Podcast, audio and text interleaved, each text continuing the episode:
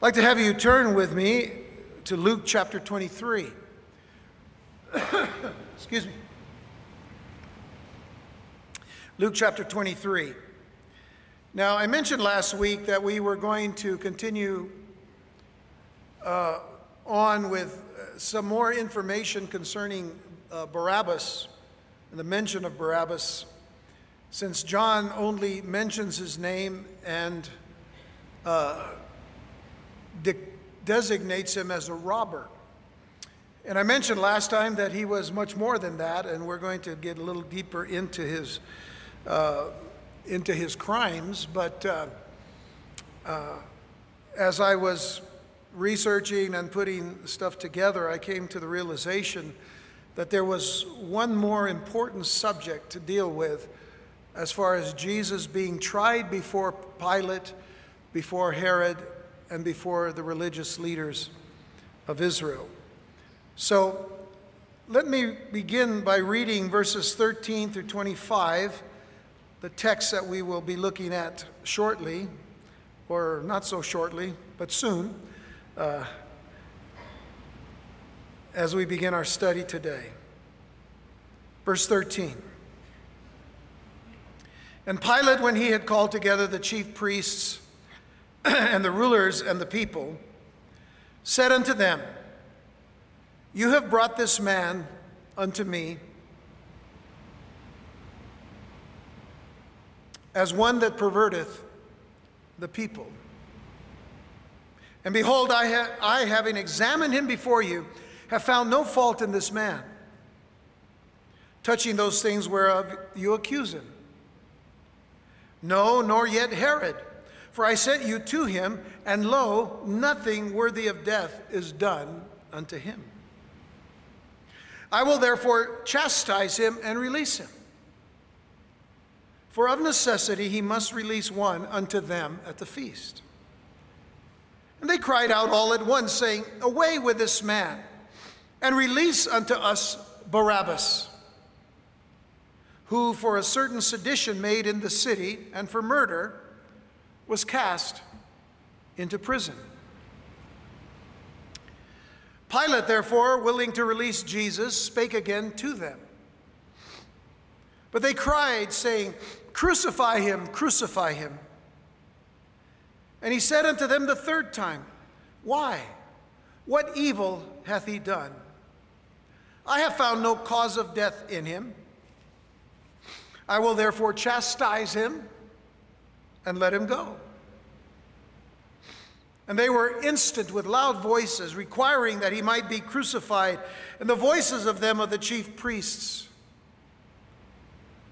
And the voices of them and of the chief priests prevailed.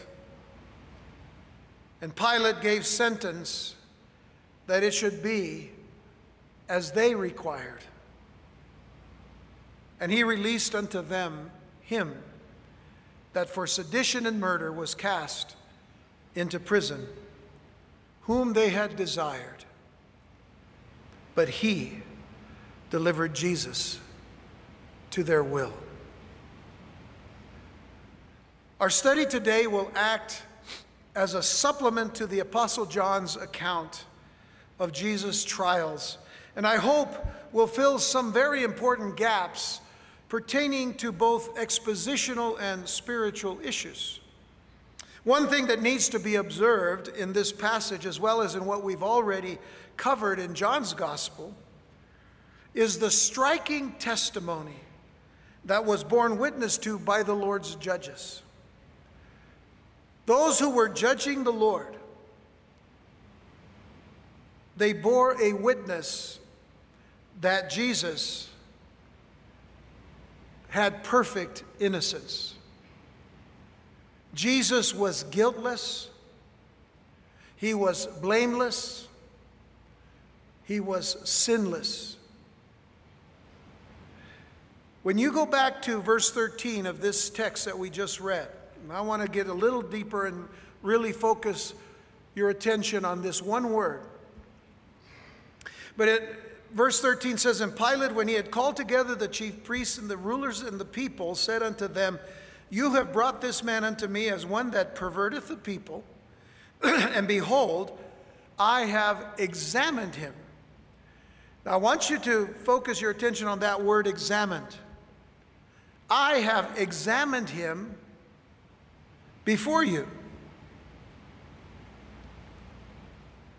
I, having examined him before you, have found no fault in this man, touching those things whereof you accuse him. Everything that you have accused him of, I find no fault in him. In other words, he hasn't committed any of those things. No, nor yet Herod, he goes on to say. For I sent you to him, and lo, nothing worthy of death is done unto him. Literally, there in the Greek, that, what that's saying is nothing worthy of death has been done by him. Nothing worthy of death. Now, going back to what we studied last week, when in John 18, verse 38, Pilate saith unto Jesus, when he said, What is truth? Because Jesus said that he came to give testimony of the truth. He said, What is truth? And when he had said this, he went out again unto the Jews and saith unto them, I find in him no fault. Look at the last two words at all. I find in him no fault at all. And both Pilate and Herod were of one mind in pronouncing Jesus not guilty of the things that they were laid, of the things that were laid to his charge. But let us not forget that Jesus was proclaimed by John the Baptist early on in the Gospel of John, John chapter 1, verse 29. He was proclaimed by John the Baptizer with these words Behold the Lamb of God which taketh away the sin of the world.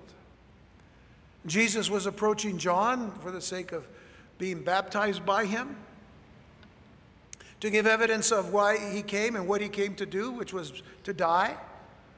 That's what baptism is a, is a symbol of, the representation of him being taken into the water as if dead, buried, but then brought up in newness of life, brought up alive and resurrected. That is the whole picture of what baptism is. That's why Jesus went. He didn't need to be baptized, he did it for a picture. But John said, as he sees Jesus, his own cousin, as a matter of fact, he said, Behold the Lamb of God, which taketh away the sin of the world. Now, Jesus was to be offered up as a sacrifice for our sins as the Passover lamb.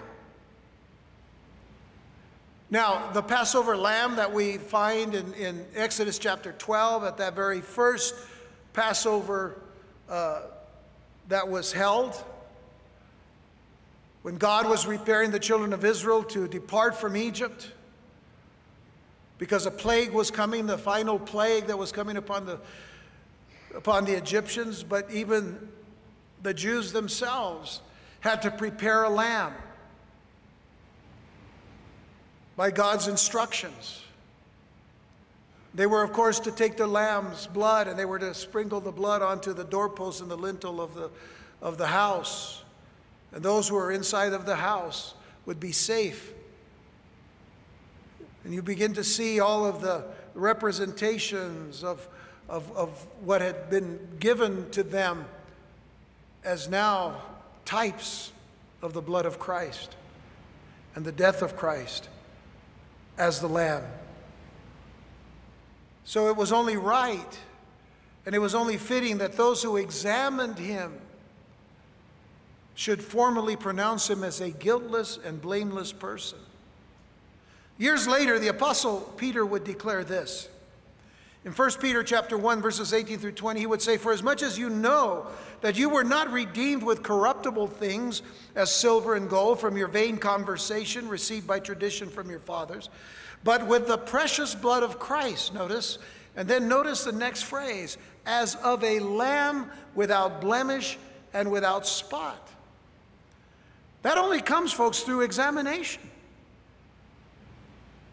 And then it goes on to say, who verily was foreordained before the foundation of the world, but was manifest in these last times for you.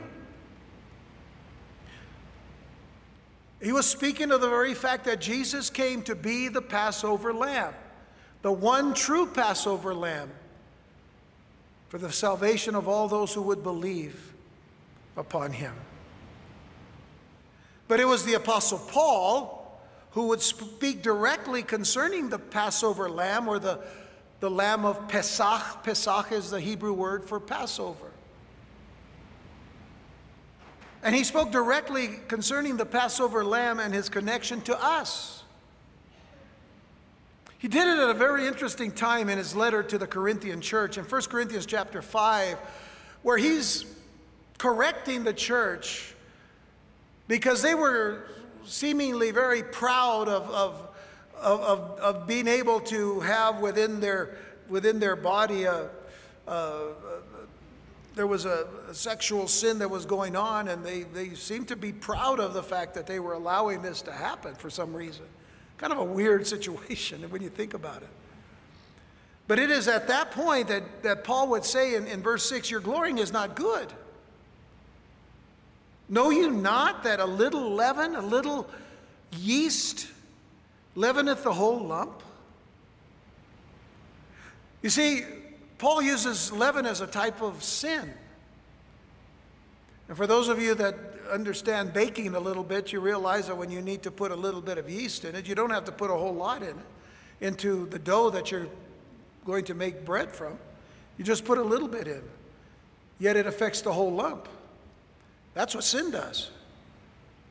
Just a little sin, just a little leaven will leaven the whole lump.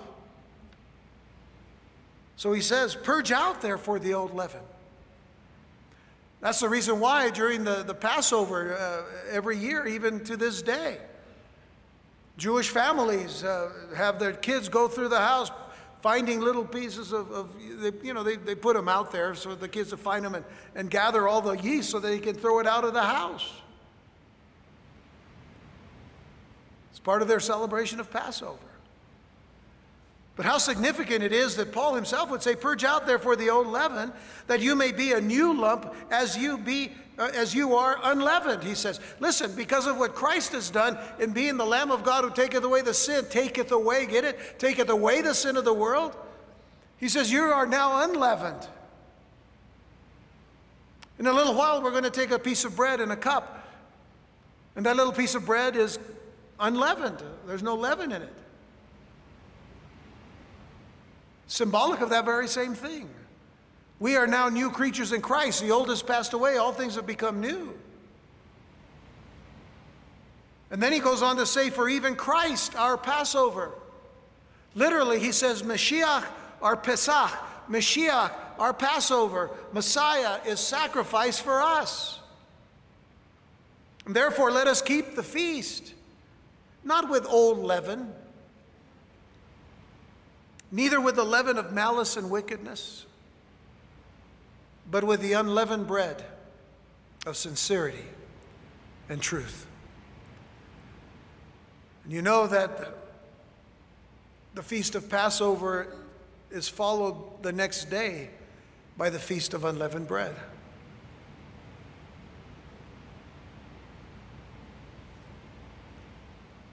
So I bring all of this up. I bring this issue up because of the need to understand the examination process. The examination process that Jesus underwent as the Lamb of God. At the feast of the Passover, the man of the house was, was commanded, that first Passover in Exodus chapter 12, we'll go there in just a minute. But in that first Passover, the man of the house was commanded to examine a lamb for the Passover meal. In Exodus 12, verses 3 through 6, it says, Speak ye unto all the congregation of Israel, saying, In the tenth day of this month, they shall take to them every man a lamb. The month, by the way, was the month of Nisan. And there in the month of Nisan, they were to take a lamb on the tenth day of that month. A lamb according to the house of their fathers, a lamb for a house.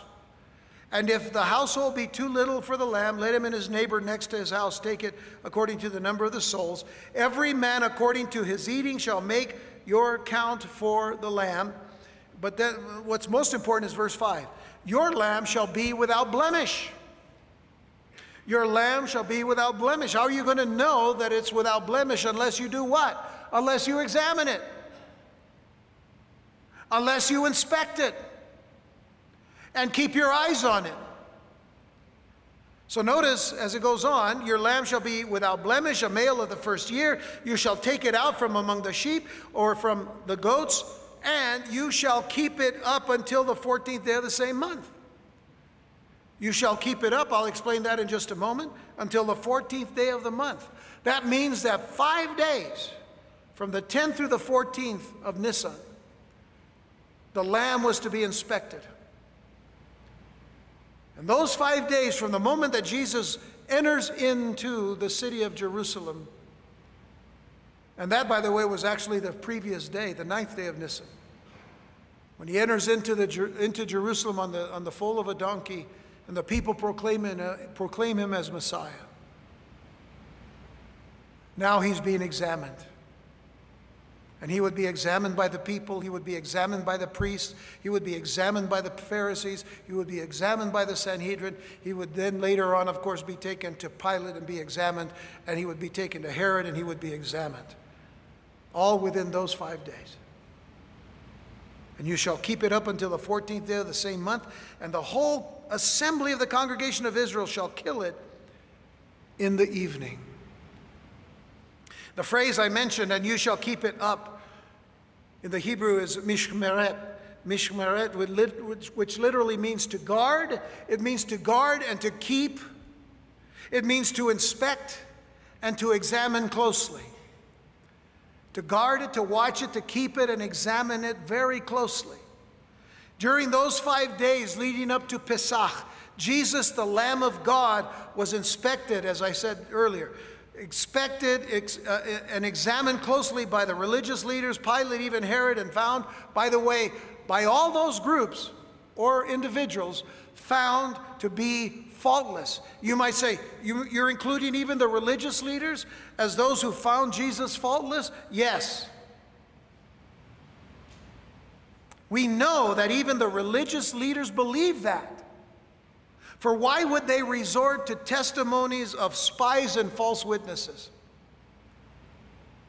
Why would they resort to false testimonies? Because they could not trap Jesus. They could not trap him because he was faultless. You got it? I want you to consider, if you will, Luke chapter 20, just a few pages before the text. Luke 20, verse 20. Interesting how, even in this one phrase, it says, and they watched him. They watched him. They examined him. They inspected him. They were guarding him. And the they, of course, are the religious leaders. They sent forth spies. And those what they tell the spies to do. They sent for spies which should feign themselves just men. In other words, they should go out there and fake being just men. That's what it means to feign.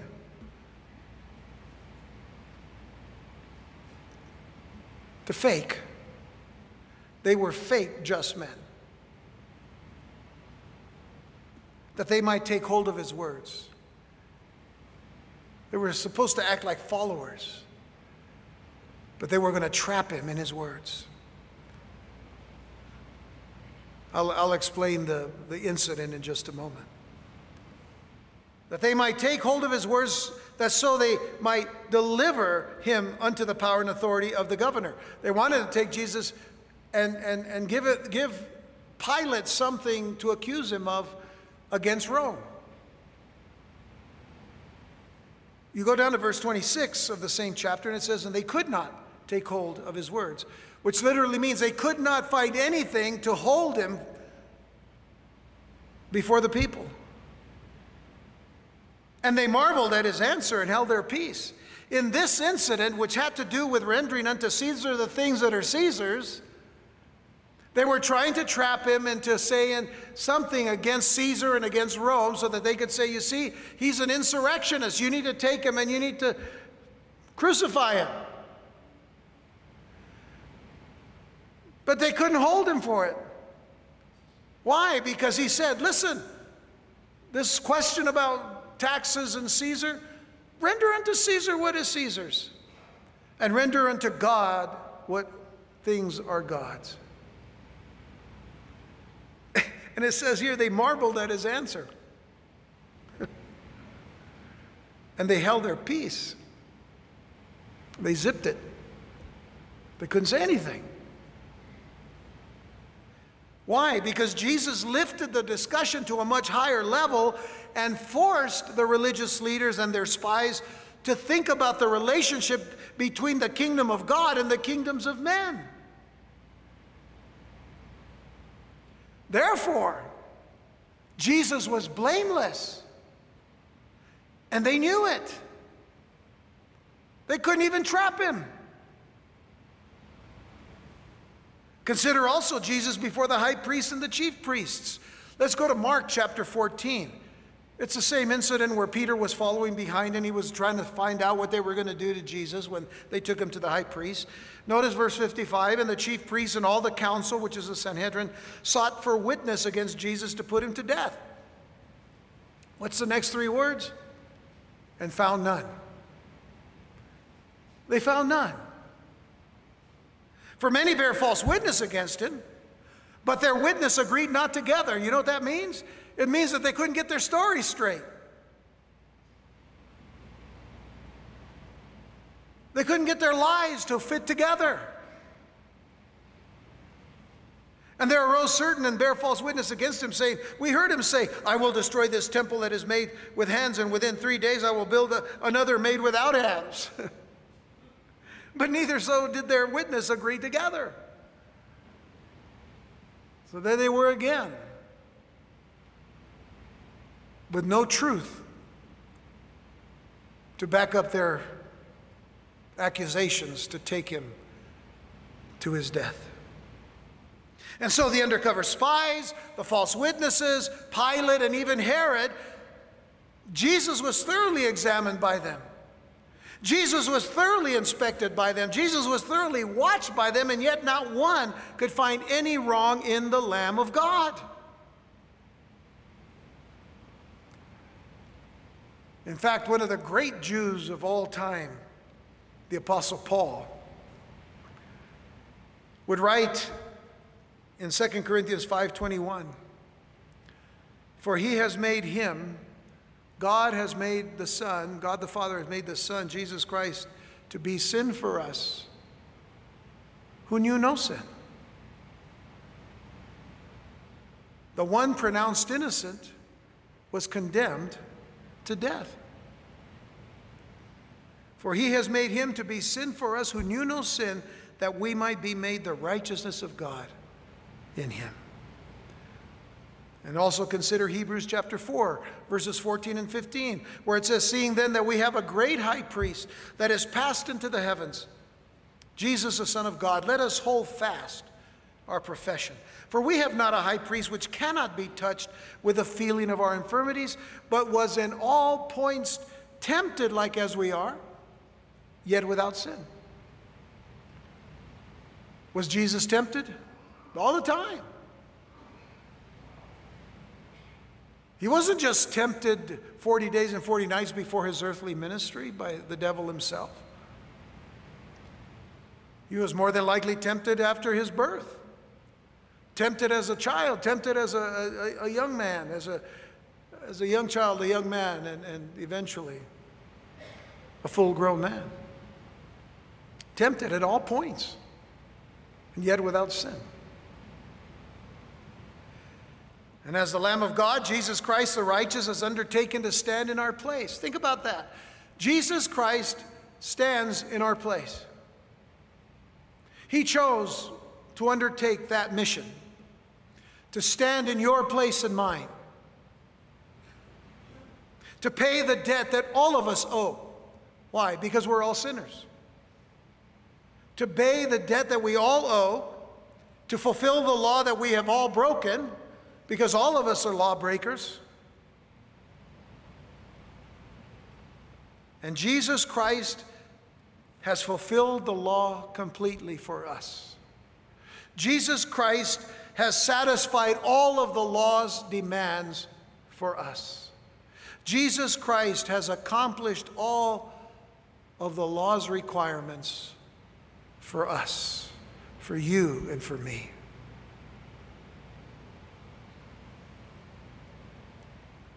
There's a question asked in Psalm 24, verse 3, that says, Who shall ascend into the hill of the Lord? Or who shall stand in his holy place? The answer in verse 4 says, He that has clean hands and a pure heart, who has not lifted up his soul unto vanity nor sworn deceitfully. When it comes right down to it, there really has only been one who has not only had clean hands and a pure heart, but has maintained clean hands and a pure heart throughout all of his life, whether in heaven or on earth. And that's Jesus himself. And Jesus is the righteousness of all sinners. When we're declared righteous because we've come to know Jesus as our Lord and Savior, whose righteousness is it really on us? Is it our righteousness? Is it anything that we did to deserve salvation? no, not at all. In fact, Paul tells Titus, he says, uh, not by works of righteousness which we have done, but according to his mercy he has saved us. There's no righteousness that's good. You know, the, the, Isaiah says that our righteousness is as filthy rags before the Lord. But Jesus is the righteousness of all sinners who believe in him. That's why it's important to believe in Jesus Christ.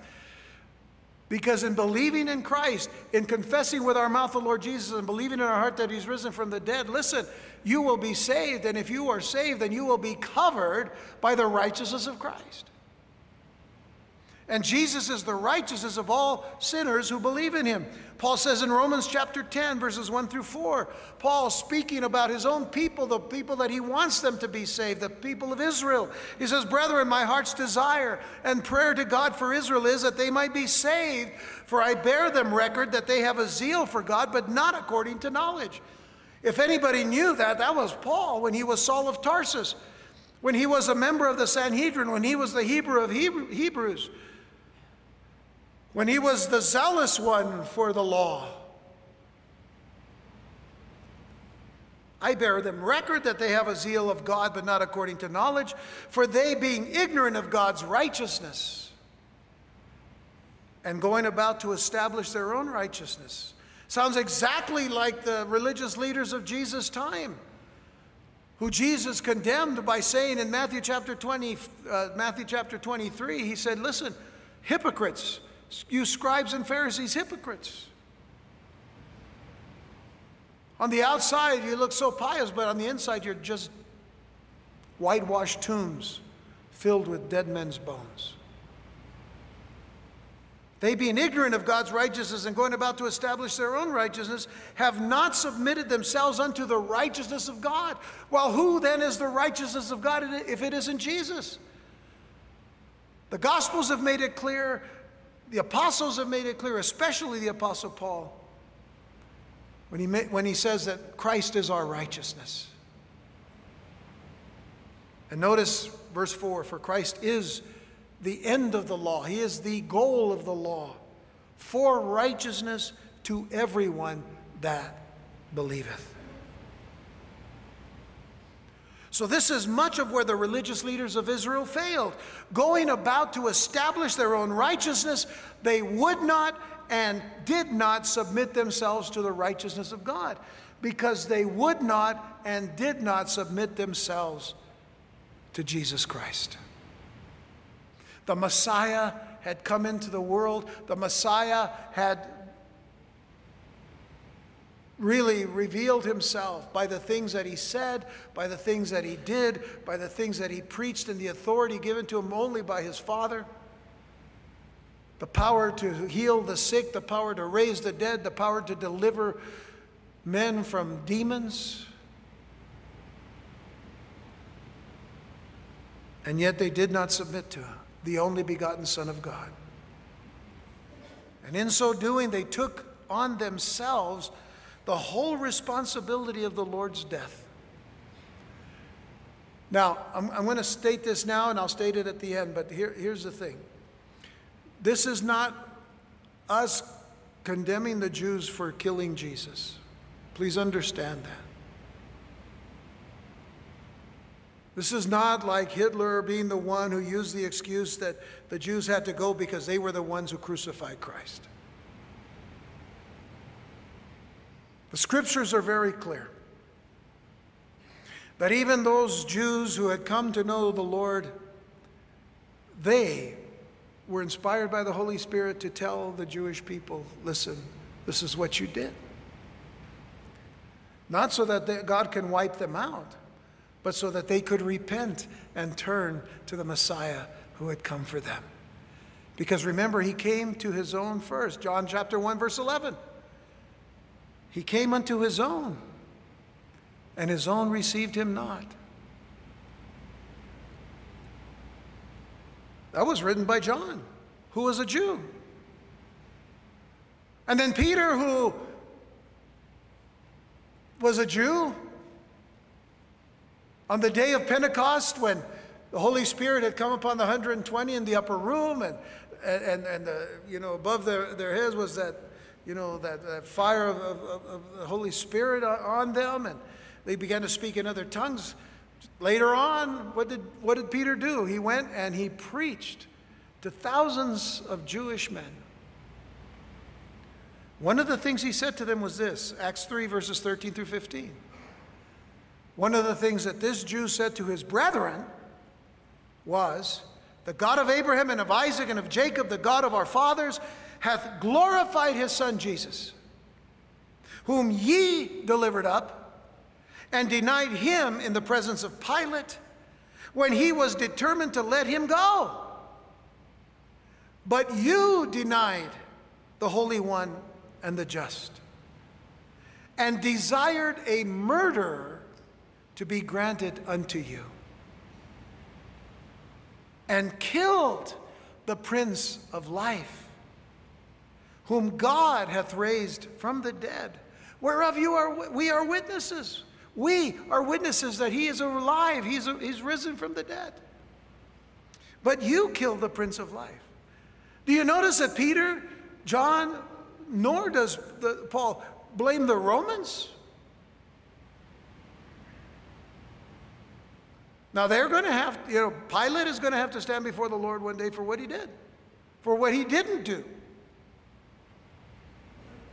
But that's between him and God. Understand. This was not to say, listen, God is going to just wipe you out. This is to say, listen, you need to repent. Because Jesus is alive. He came to die for you. In Acts chapter 4, when, when they were being questioned about, uh, uh, Peter, James, and John being questioned about, you know, this, this, this lame man that, that hadn't walked, and, and all of a sudden they, they prayed for him, you know, uh, uh, silver and gold have we none, but what we have we'll give unto you in the name of Jesus Christ of Nazareth. Rise up and, and walk. And, and the guy got up and walked, and he walking and leaping and praising God into the temple and so on and so forth. And the, and the religious leaders are saying, What happened here? So, in, in that particular context, it says in verse 8 of Acts chapter 4, the next chapter, then Peter, filled with the Holy Ghost, said unto them, you rulers of the people and elders of Israel, if we this day be examined, notice the word he uses, examined of the good deed done to the impotent man, by what means he is made whole, be it known unto you all and to all the people of Israel that by the name of Jesus Christ of Nazareth, whom you crucified, whom God raised from the dead, even by him doth this man stand here before you whole. Wonderful statement by, by Peter to say, listen, we didn't heal him, Jesus healed him. The very Jesus that you crucified. He's alive, by the way, and he healed him.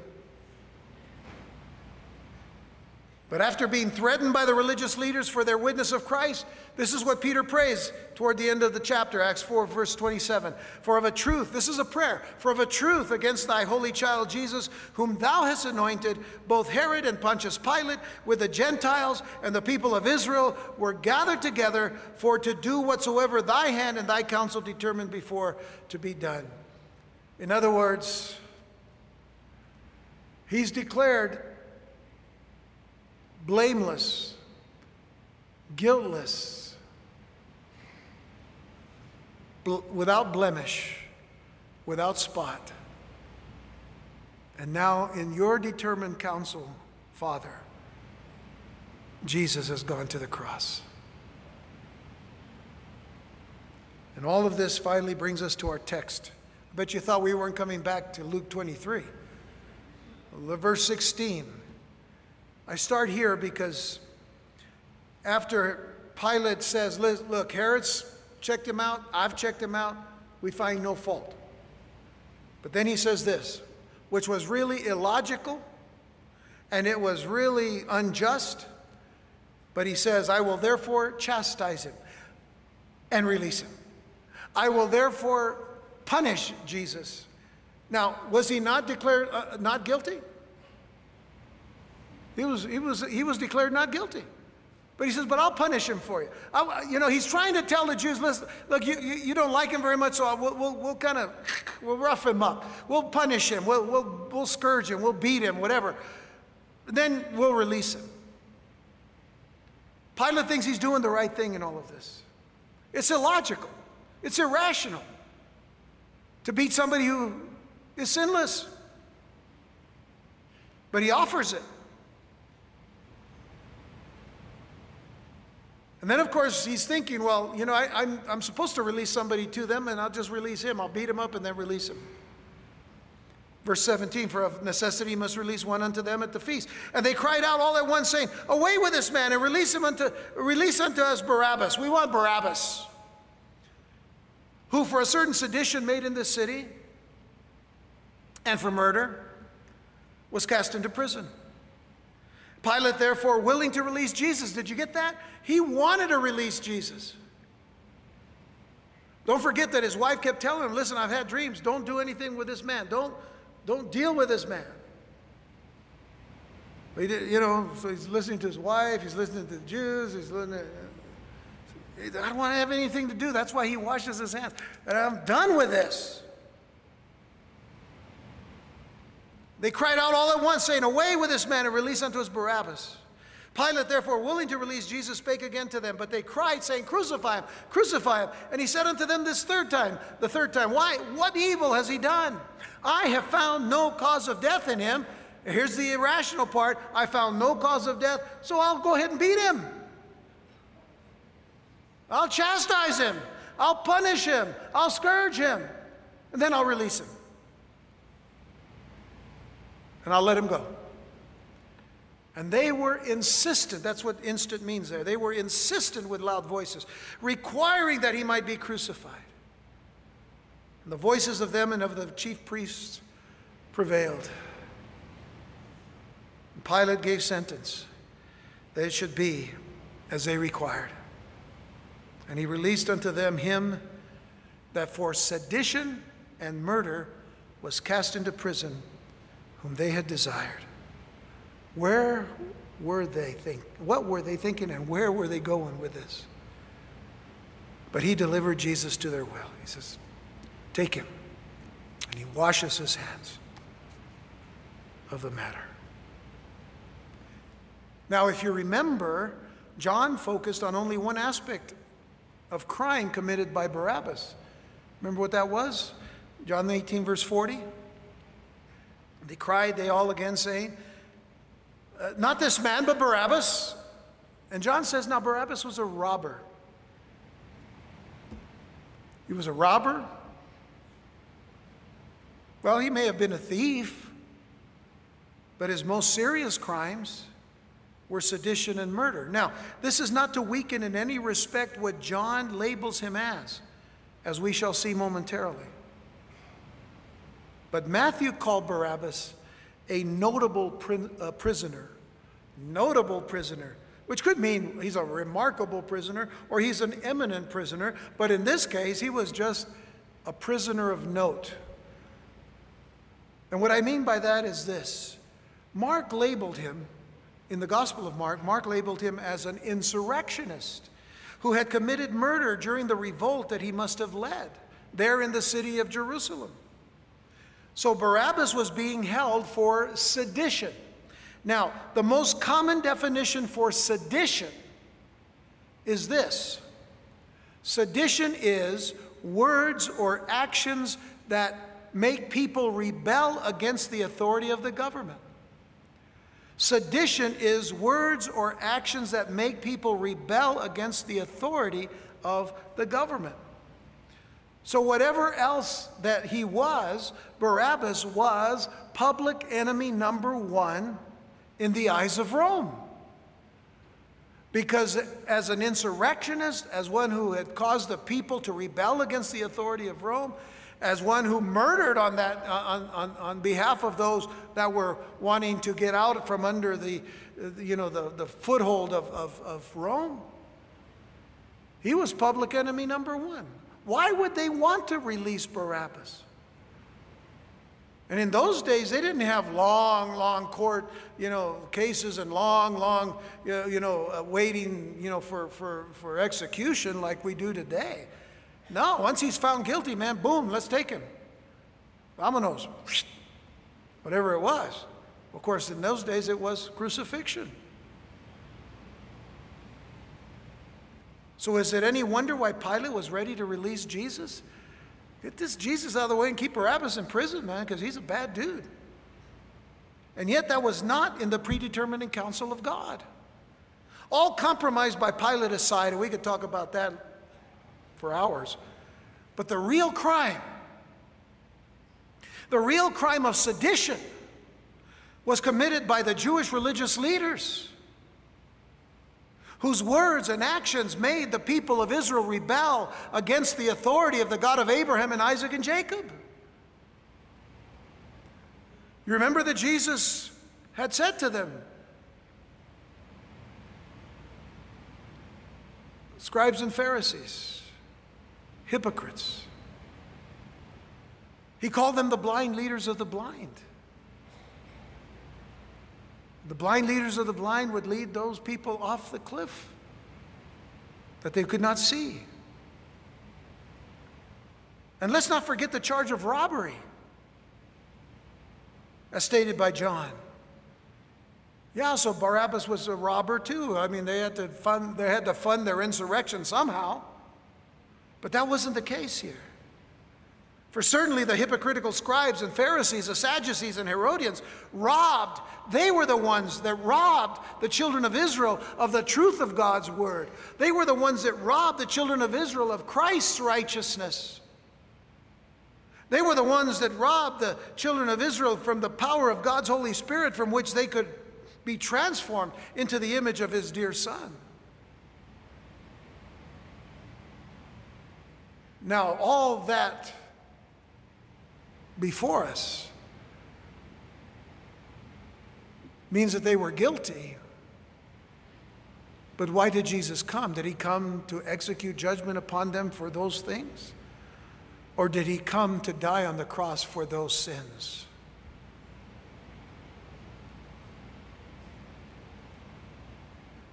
Even in, in Paul's time, the, the apostle stated to, to the Gentiles who became believers in, in Thessalonica, in 1 Thessalonians chapter 2, verses 13 through 16. Notice the words that Paul uses here.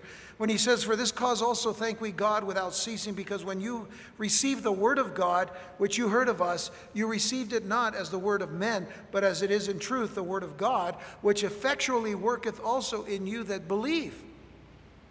Then he says, "For ye brethren become, uh, for ye brethren became followers of the churches of God which in Judea now, Judea would mean that the churches in Judea were, of course, mostly made up of Jews who came to Christ.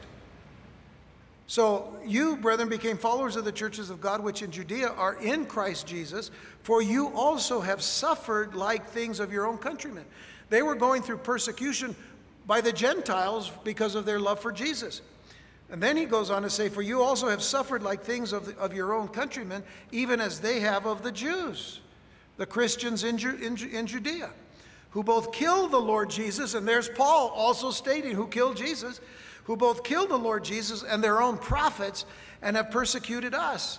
And they please not God and are contrary to all men, forbidding us to speak to the Gentiles that they might be saved to fill up their sins always. for the wrath is come upon them to the uttermost. But the point is here that this is not to condemn the Jews alone. For all have sinned. Jew and Gentile, all have sinned. Every one of us, whether we're Jew or Gentile in this room today, every one of us is connected to the Garden of Eden and the sin that took place there that brought sin to every man into this world.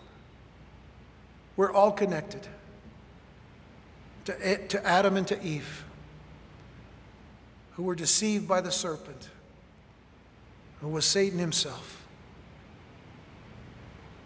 We fell into sin. We all have sinned and fallen short of the glory of God. But as many as received him, John 1, verse 12.